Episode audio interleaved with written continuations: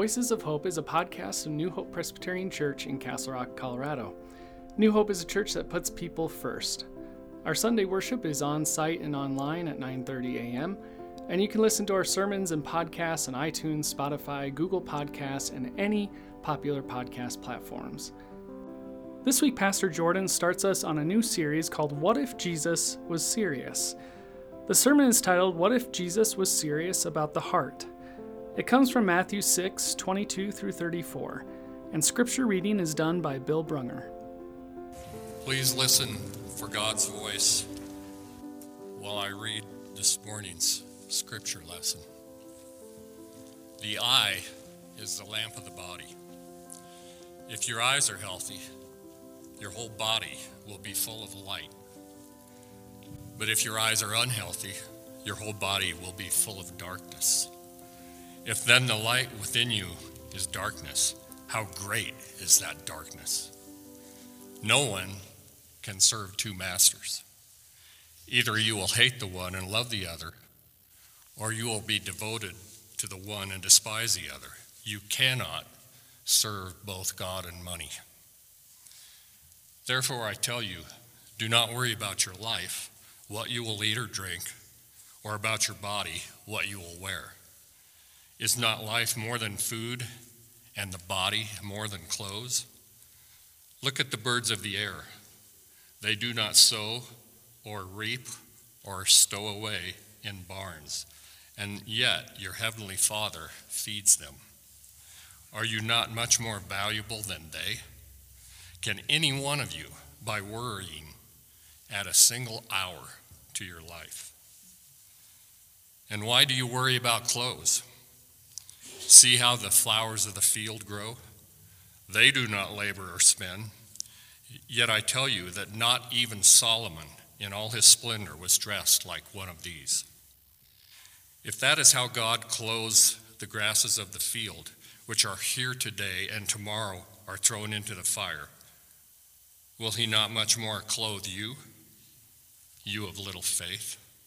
So do not worry, saying, What shall we eat? Or what shall we drink? Or what shall we wear? For the pagans run after all these things, and your heavenly Father knows that you need them. But seek first his kingdom and his righteousness, and all these things will be given to you as well. Therefore, do not worry about tomorrow, for tomorrow will worry about itself. Each day has enough trouble of its own. We start a new series today. What if Jesus was serious? And we take this from uh, Skye Jethani's book, What If Jesus Was Serious? It's a nice little book that has like bite sized teachings of Jesus and explaining it, applying it to our everyday life. He also wrote uh, If Jesus Was Serious About Prayer, What If Jesus Was Serious About the Church? And uh, just this week announced in the fall, there will be a new one called What If Jesus Was Serious About Heaven? And it's, it's a wonderful little book if you get your hands on it at the welcome desk afterwards uh, that can really open our eyes to the teachings of Jesus in a different way. And so we're going to be trying to do that with our sermons through Lent until Easter, talk about what if Jesus was serious. Today, what we're going to talk about is what if Jesus was serious about the heart? And you heard the scripture uh, read by Bill a little bit earlier uh, about Jesus talk about where does our treasure lie. Uh, a lot of different cryptic words, illustrations that maybe don't ring so true for us today, but for the for Jesus's uh, group of people, his audience at the time, knew exactly what he was talking about. So I want to. I wanted to do this series because I do think sometimes I've I've kind of discovered this interesting thing about Christians, about us Christians, the, the, big, the big tent Christianity, all across the different traditions and everything, that most oftentimes we actually don't like Jesus. We like the idea of Jesus, but once Jesus' teachings start coming into play and Jesus' teachings challenge us, then we don't like it. Then we label it by something else because we want it to be something else and not of Jesus, not of the Spirit. And so we try to ignore it. There's been times I've had conversations uh, uh with people and I bring up what Jesus did, and then it's just kind of like, well, don't bring up Jesus. I'm like, yeah, it's kind of hard, isn't it? It's, it's not easy uh, to be faced with that all the time. So we like to put Jesus off into a corner into what we have made Jesus to be until Jesus challenges our assumptions and our views. And we don't like it when Jesus challenges our idols. Now, when we talk about idols, we're talking about the thing that has our hearts, the thing that is the ultimate concern for us in our lives. And a lot of us have maybe different ones. It could be your job, it could be your kids, it could be, uh, you can name anything. It could be money, all those things. Because in our scripture today, I said that Jesus said, No one can serve two masters. Where your treasure is, your heart will be also. Uh, James K.A. Smith also said that most oftentimes we like to think we are primarily thinkers as humans, that we're primarily thinkers, but he said actually we're lovers. We're lovers in the sense that our heart goes towards the things that we love, not the things that we think are good, but whatever has our hearts is the thing that pulls us. Whatever has our hearts determines how we view the world. And so number one, there's all kinds of stuff that can have our hearts, right? That could be of ultimate concern. it's become a challenge now a little bit to try and place it somewhere in the sermon. But there certainly are things that can hold our hearts, and it will determine how we view the rest of our lives, how we treat others, how we live in this world, who we advocate for, who we care for. So, what's your ultimate concern? What's, what's the thing, and it may not even be on that wheel, it could be something else. What is that thing that takes up, that occupies a lot of your imagination, that occupies your daydreaming and motivates your actions each and every day? Your ultimate concern will define your identity, it will give you purpose, and it'll give you a sense of hope from it. That's where you will place your hope. So, how do we figure out what has our hearts? And I think this, this scripture, what Jesus has talked about at the beginning about the lamp into the body, the eyes, and all that, uh, here's something that we kind of miss from that in our modern context. This is this quote I don't necessarily agree with, but this is how we view in our modern world, especially in Christian culture, how this works with our eyes and hearts. It says the human heart bends towards what the eyes see. Today's image makers fling, in, uh, fling into the world digital spectacles of sex, wealth, power, and popularity. Those images get inside us, shape us, and form our lives in ways that compete with God's design for our focus and worship. So, this view is primarily worried about this modern view that what we see, what comes through our eyes, which we do know biologically the light passes through the eyes, right? So then it processes in your brain. It comes through your eyes and then it affects your heart. What you see determines your heart. So then the goal, if that's the case, the goal is to transform your circumstances. I don't want to see that Super Bowl halftime show. I don't want to see these things on TV. I'm going to shut down all of that. I can't even watch anything anymore because you're worried that that thing you're seeing is going to um, harden your heart, make your, dark, your heart dark. It's going to affect it, it's going to change you by just seeing it. And I think this is broadly Christianity. I grew up in a very um, uh, purity type culture. You can't interact with people who are living in sin because it may rub off on you. You cannot watch something that may depict sex or something like that because then you may think that's acceptable. The things around us would taint our heart. So that's kind of, uh, that's kind of what it is saying here. Now, if we think about this in our own lives, we could see it in a lot of places. We could see it that we just, if we just changed our circumstances, if we just change this or that, then people are going to change. If I think about progressives or liberals, the number one thing is like, if only people were educated more, then things would change and people would change. If you think of maybe more conservatives, it's like the thought is if people just stuck with traditional values, maybe things would be different and people's hearts would be changed.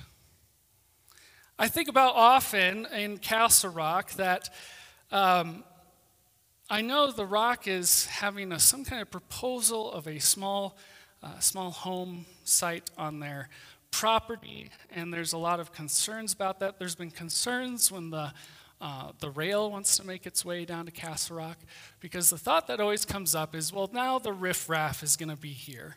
Now the people who are experiencing homelessness will be here. So, what that says is that our circumstances, as long as we keep this clean of anything that is something we don't like, it's a perfect community. So, what we see as a threat to us tends to tell on our hearts. It tends to tell on us and what we believe and what we find to be the ultimate concern for us. It shows what frightens us and the state of our heart. Now, the number one thing that ends up changing people and transforming their hearts tends to be experience and relationships with others. So, Jesus, when he was talking in this passage, this is another quote to get us started. This is the heart is used in Scripture as the most comprehensive term for the authentic person. This is who you are. It is the part of our being where we desire, deliberate, and decide. It has been described as the place of conscience and decisive spiritual activity.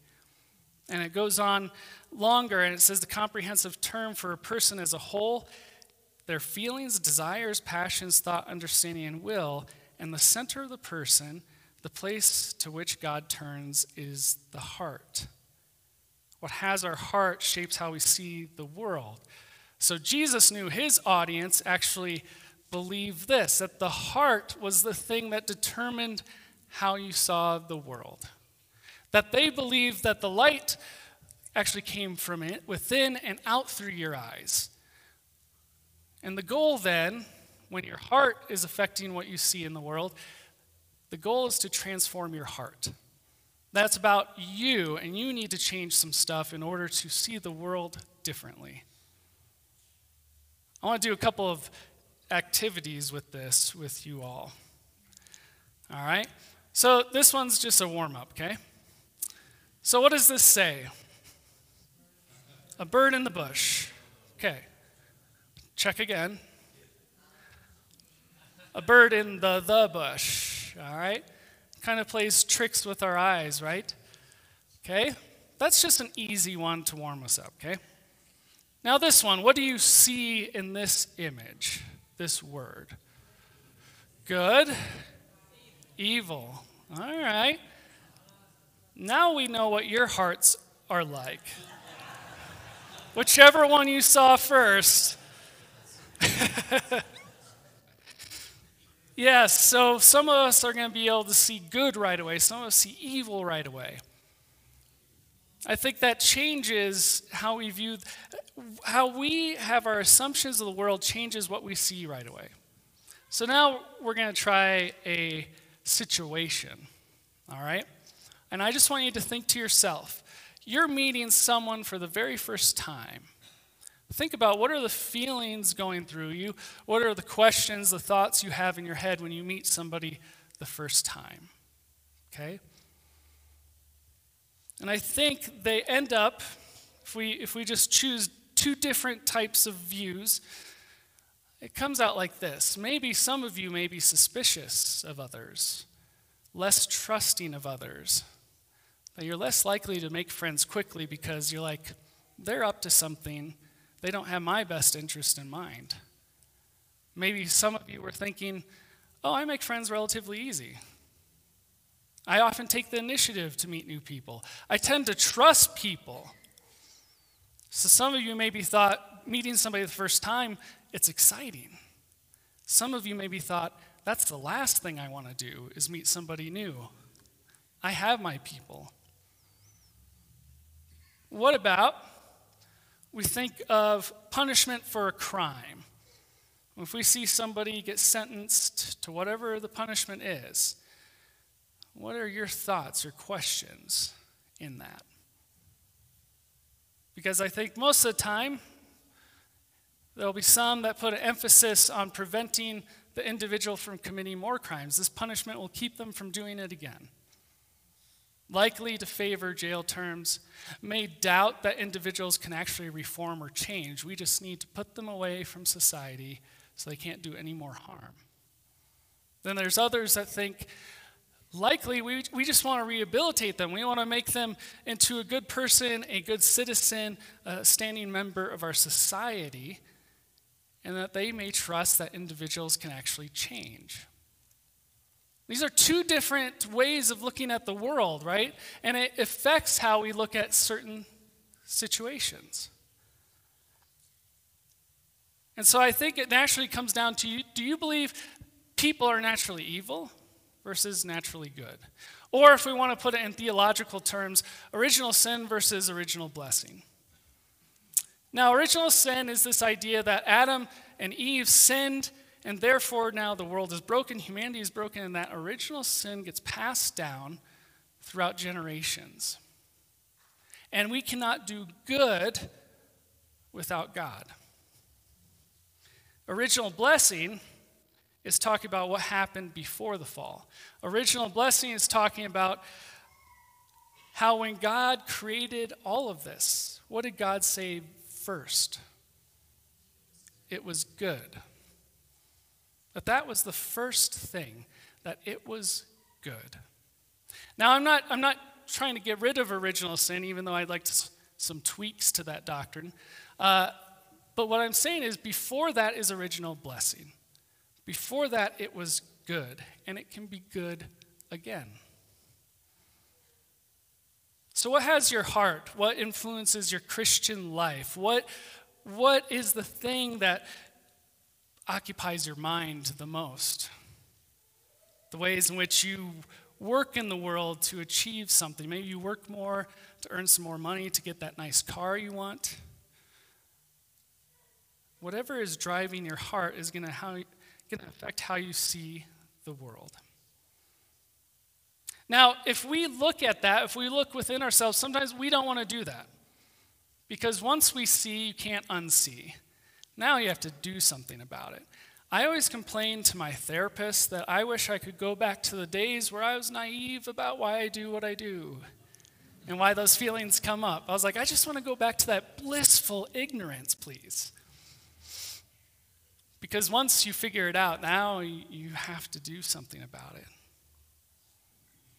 But Jesus knew this. He knew the heart was the problem. You cannot serve two masters. The spiritual sight gives us the frightening capacity for recognizing what we have loved and desired more than God. So, most of us will live on autopilot mode, and the thing that has our hearts will determine how we see the world, interact with it, and who we advocate for. Now, how do we challenge this, this idea? How do we challenge it? And I was kind of struggling with that because I was like, well, there's all kinds of ways to, to challenge it, to work on your inner self and everything. But then it came in an unlikely spot um, the show Ted Lasso. Mate, what do I need to win? Two triple twenties and a bullseye. Good luck. You know, Rupert, guys have underestimated me my entire life. And for years, I never understood why. It used to really bother me. But then one day, I was driving my little boy to school, and I saw this quote by Walt Whitman. It was painted on the wall there. It said, Be curious, not judgmental. I like that. So I get back in my car and I'm driving to work, and all of a sudden it hits me. All them fellas that used to belittle me, not a single one of them were curious. You know, they thought they had everything all figured out. So they judged everything, and they judged everyone. And I realized that they're underestimating me. Who I was had nothing to do with it. Because if they were curious, they would ask questions. You know? Questions like Have you played a lot of darts, Ted?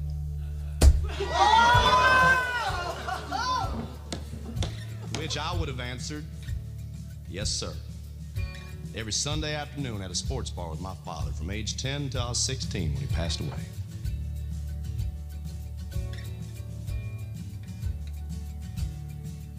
Barbecue sauce.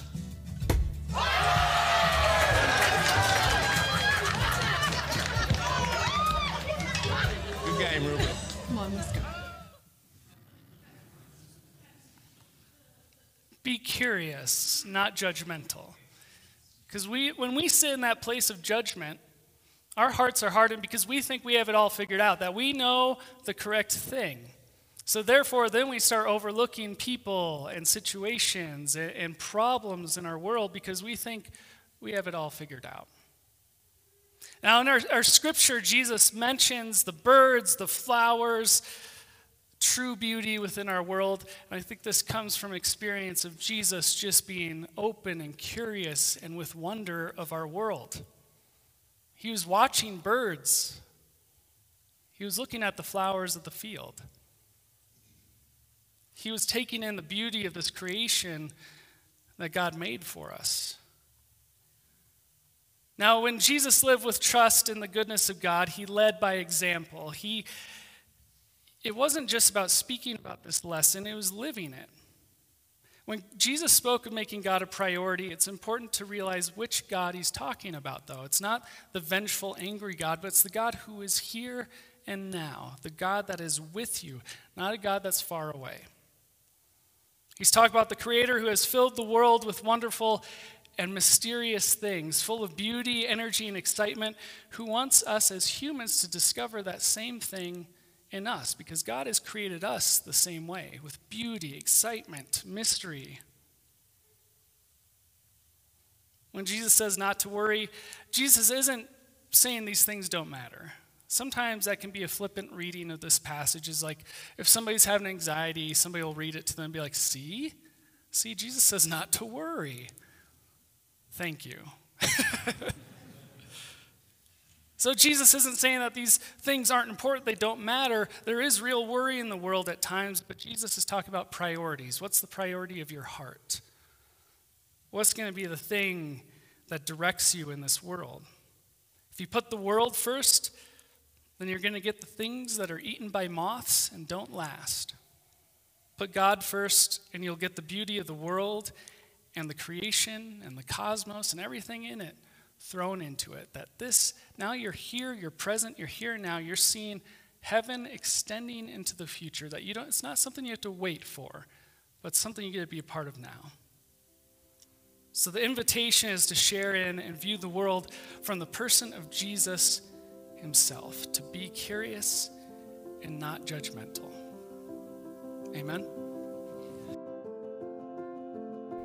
Thank you for listening to Voices of Hope.